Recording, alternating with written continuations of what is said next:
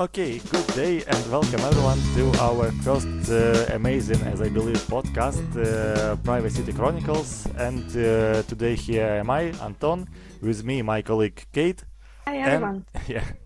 And we have our guest, our first guest, guest today, the guest that I I'm really happy to have here is Natalia Bitiukova. Uh, she is uh, a really privacy pro, a global privacy pro actually. And uh, what she does, uh, she is a lawyer and data protection officer at IKEA and holds such certificates as CIP-E, CIP-T, CIP-M, and FIP. We will ask her about all this stuff. So, Natalia, welcome here, and we are happy to hear you here. Thank you so much for having me. Hello, everyone. Great.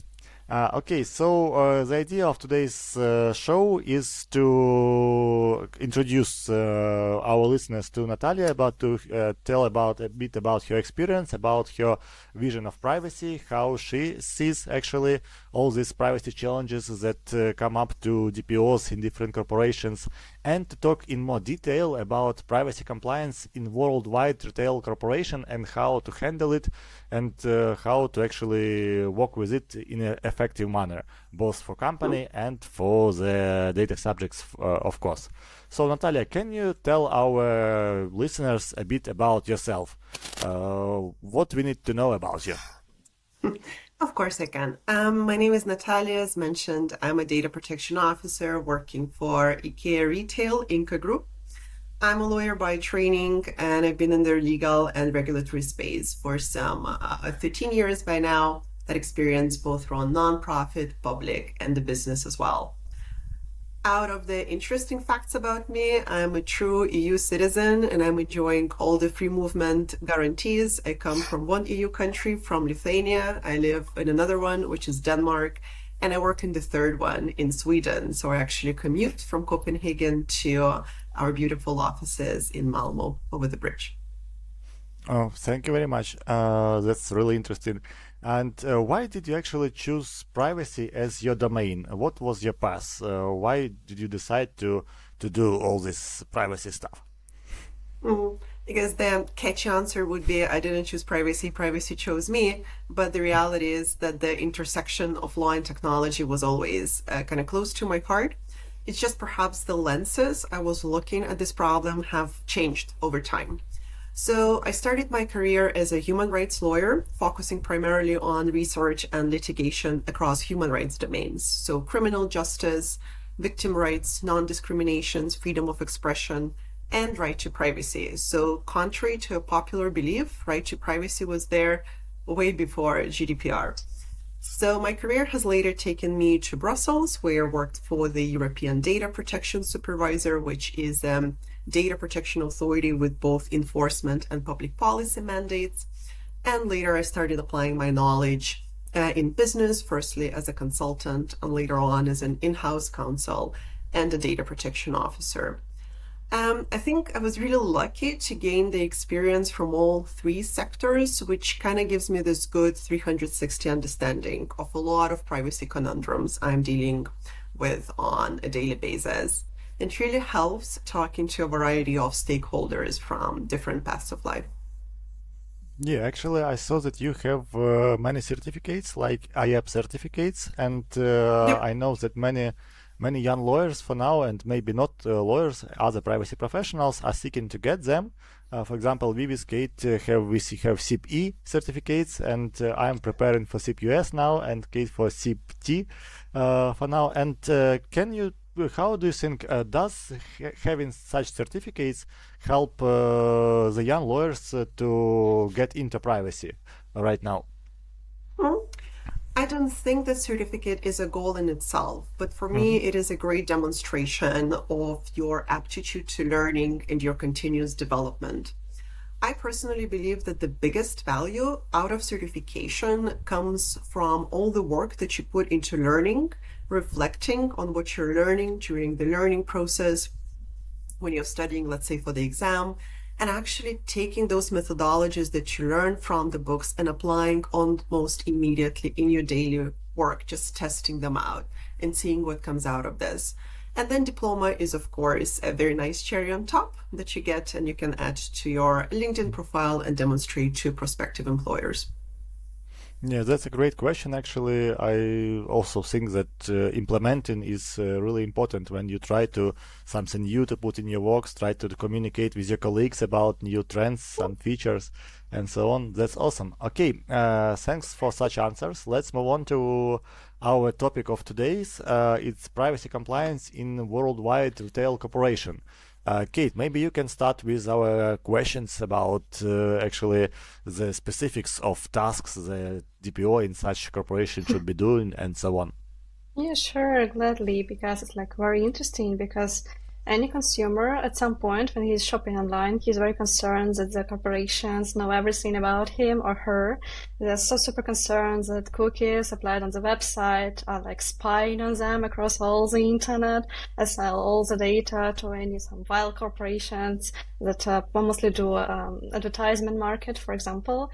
But uh, when you're working for industry, when you're inside, you know, corporation, does it feel like that when you're working with privacy? What do you do in IKEA to help people feel that they are cared for, you know? Of course. Um, maybe I will start with explaining what my role is uh, to the listeners who might be less familiar with the DPO role, and also because there are no two same DPOs and our roles slightly differ. But at its basics, DPO is a statutory role under the General Data Protection Regulation. And my work on kind of broadest meta level can be divided into two streams. So one stream is informing and advising the business on all sort of things that Kate just mentioned. But there is another important stream of work is monitoring businesses compliance with the data protection law. So let me just zoom in very quickly on each of those streams and just give you a couple of examples what I could be doing. So on inform and advise, my work can really take different shapes and forms depending on what is happening in the regulatory space at that moment and what the business needs. So it can start with uh, setting privacy objectives and developing privacy framework or processes such as transfer impact assessment process, legitimate interest assessment process, for all the group companies in IKEA and Ingka Group. Um, it can also be um, uh, about setting companies' position on different regulatory developments. So just a couple of weeks ago, we had an announcement of EU-US data privacy framework. It has come out. We have nice press mm-hmm. releases. Mm-hmm. What does it actually mean for the business? How are we supposed to change our ways of working right now? what it means to our consumers, what do we have to do from tomorrow on or year later on. So developing that position and securing that approach with the management, as well as communicating it across both SMEs and on non-SMEs in the companies is also part of my role. And it can be almost a third. Say again. No, no, no, no. We just can proceed. I just thought maybe you would you would like to me to ask something like more in details about what your work. What is the most challenge? What is the biggest challenge mm-hmm. that you encountered in achieving mm-hmm. all this uh, all these mm-hmm. goals that you mentioned, especially in data transfer, because data transfer is such a, you know, a, like head pain because everyone is so concerned about their data being transferred outside of European Union. Everyone is so shocked that Google has something on them, and everyone is constantly asking not to share the data with Google precisely. So sometimes it can be like a real big challenge to explain to people that we do everything in our regards that we can do to safeguard everything. So what is the biggest mm-hmm. challenge for you as well? I think um, there are topical challenges, as you have um, alluded right now, and international data transfer has been a challenge for me. And I was working with this topic as the majority of privacy professionals for the last couple of years at least with the announcement of the framework, um, my position is to stay cautiously optimistic, but still to have a plan B, because we know from experience that the first two frameworks unfortunately haven't stood the court's scrutiny. Yeah. So we might want third time around to be more uh, cautious. Uh, with our approaches and perhaps to have some other fallback options for data transfers, such as in addition to the framework, to still maintain standard contractual clauses, and all the good work that we have put in place with transfer impact assessments, engaging with the vendors, putting in place supplementary measures is not gone just yet. But if I need to look at the challenges on perhaps a bit of the higher level than a specific privacy topic, I think there is a peculiarity of work in the global retail company. It is not the most highly regulated industry like finance, let's say, or pharma. Mhm. There are definitely different set of challenges that young professionals should be aware of if they're planning, if they're seeing their future in such a corporation. So, with the first one is it's important to understand that a modern retailer is an omni-channel, data-driven business. Yeah. It's not your usual brick and mortar store. It's as much about digital business as it is about the over-the-counter retail.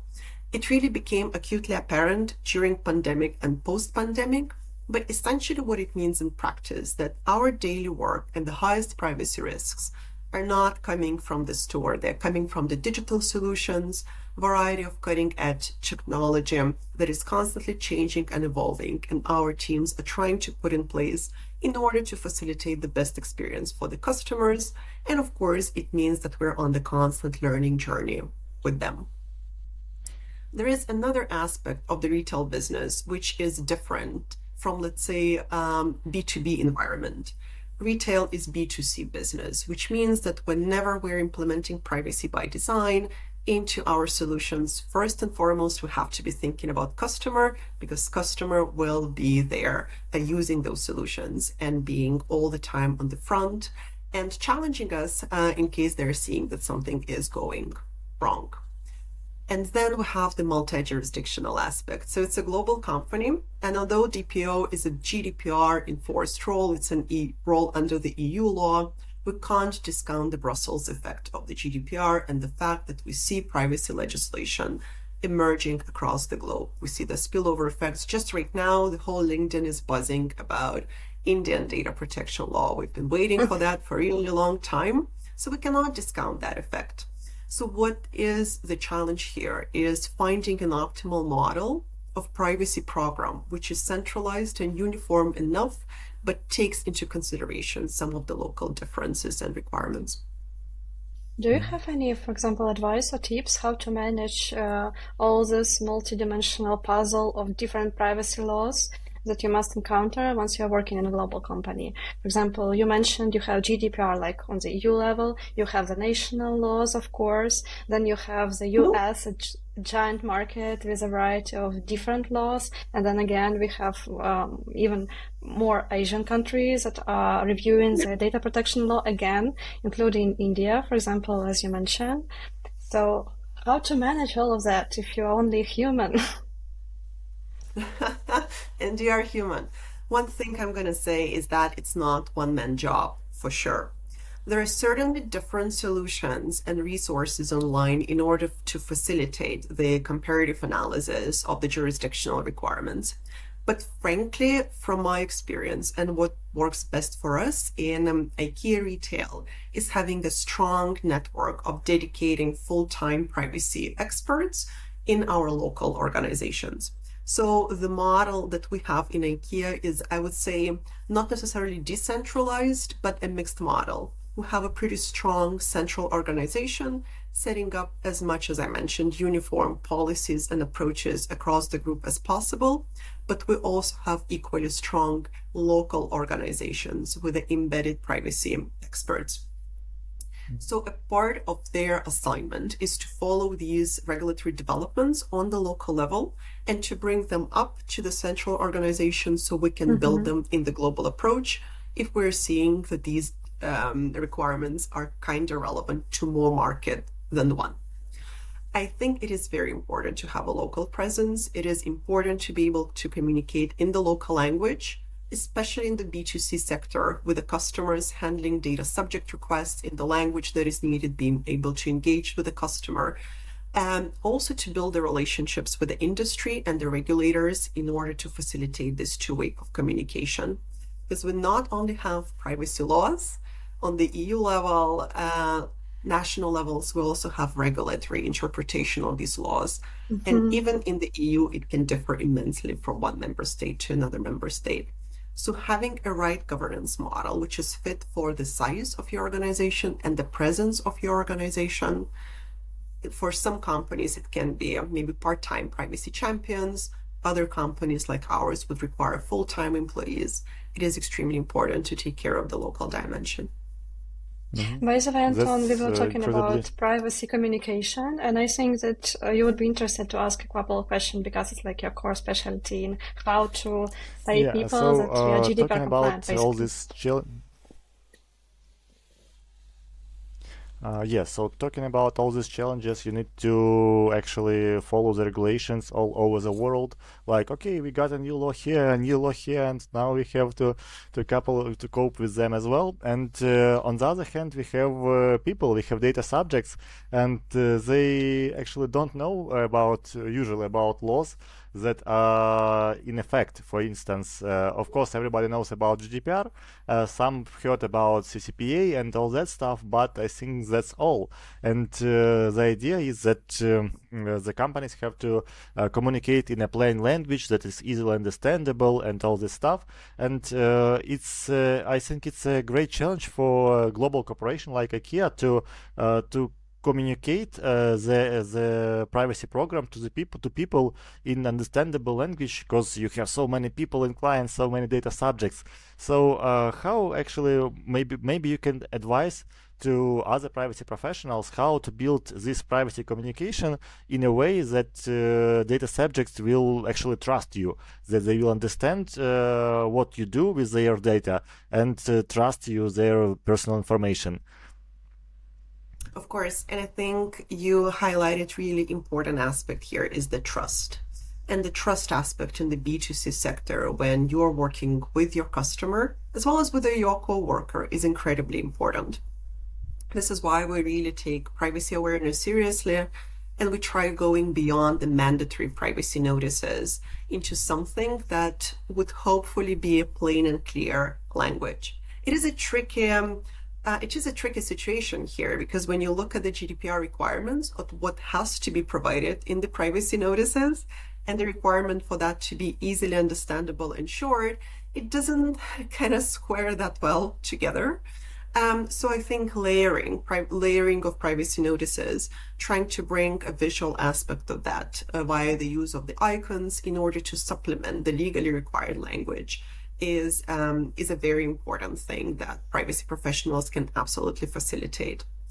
I think hmm. it's also interesting. We are often talking about customers, and sometimes we are forgetting our coworkers who are equally data subjects from the perspective of the data protection law.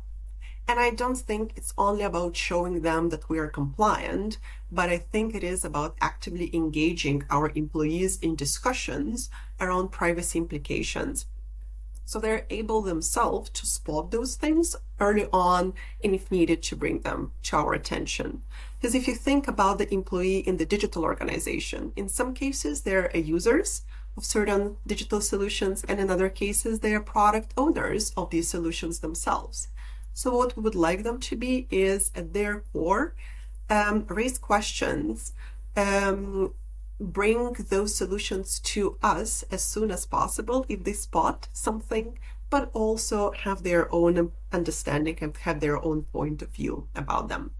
So, what we haven't done to facilitate that beyond awareness sessions and trainings to different departments, well, we just take different case studies and discuss with the employees what do they think about it, what would be their reasonable expectations and data as data subjects about data processing we have my colleagues have organized a variety of privacy events internally in IKEA. We have done privacy escape rooms, GDPR quizzes with prizes and different cross-departmental teams, uh, cross-departmental privacy panels with internal speakers, someone who is not a privacy pro, but someone who works maybe in people and culture. Maybe they work in sustainability, maybe they work in marketing and they have opinion about privacy. So we would invite them to the panel and make sure we have a diverse view so we hear from them. Uh, we have had external talks and a lot of similar activities just to bring people to that good level of awareness and facilitate privacy culture. Yes. So having privacy champions is very important. Yeah. Uh, well, uh, just uh, you remind me. Uh, well, we both uh, with Kate and, and with you uh, st- studied in Mykolas Romeris University, and some time ago, and there was a course of gamification, and we were together with Kate, and we managed to develop a game like it was kind of Munchkin, but for privacy. And the idea was that you can like uh, steal the uh, the skill from DPO and so on. And uh, it was like some kind of gaming experience, and uh, it was really good. And second point, uh, you mentioned about uh, actually um, uh, helping your coworkers to embrace privacy, embrace privacy program. I agree totally with that possible effect because also we with Kate had different trainings for mostly tech companies, and we told them how privacy work, that that company is actually in compliance about all that trust, and then they actually uh, understood that wait a minute we are so cool. We are doing such great things with to our customers. And then they became some kind of privacy ambassadors uh, for the people and uh, actually wanted to help them. Yeah that was cool. Okay, uh, we have our last question for today. It's about uh, different uh, cutting edge tech products that uh, actually shape today's privacy compliance and uh, are a challenge for DPOs, for privacy champions and privacy people all around the world. So let's talk about a, bit, a bit about them. Uh, I think the most recent challenge is uh, actually uh, AI, the generative AI, uh, where people put uh, all around all their personal data, and then it is used some, somehow by someone and so on. So, do you think that AI is a threat or a benefit for users regarding privacy? I think, like with a lot of technology, it's not necessarily a threat per se. It's about how you're going to use it. Um, and if, from my experience, I can recommend something to the in house privacy professionals, it is in order to be able to advise on AI or cutting edge technology, first to be able to know that they are developing this technology in house or about to buy it. And this is where the trick comes in. So, first and foremost, what you want to have when you think about you being a real partner to the business is to have a very robust system of internal controls, the privacy to ensure that privacy organization is involved in the development of such products if they're developed in house, in the procurement of such products as early as possible.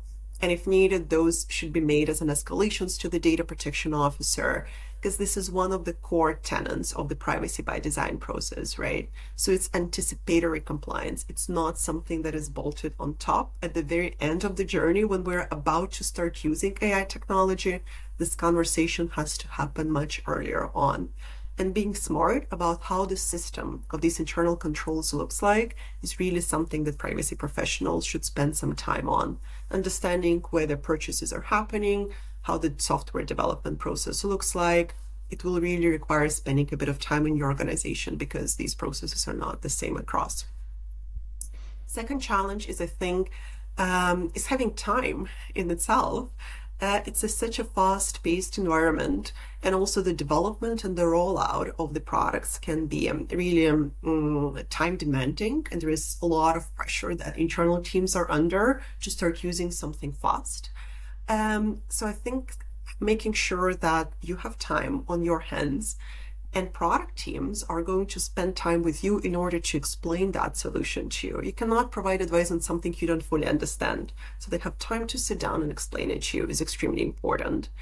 Um, and lastly, I think where our next kind of frontier of thinking will be is how the role of privacy professional and the DPO specifically is changing with the coming in of the sectoral legislation, such as an AI Act.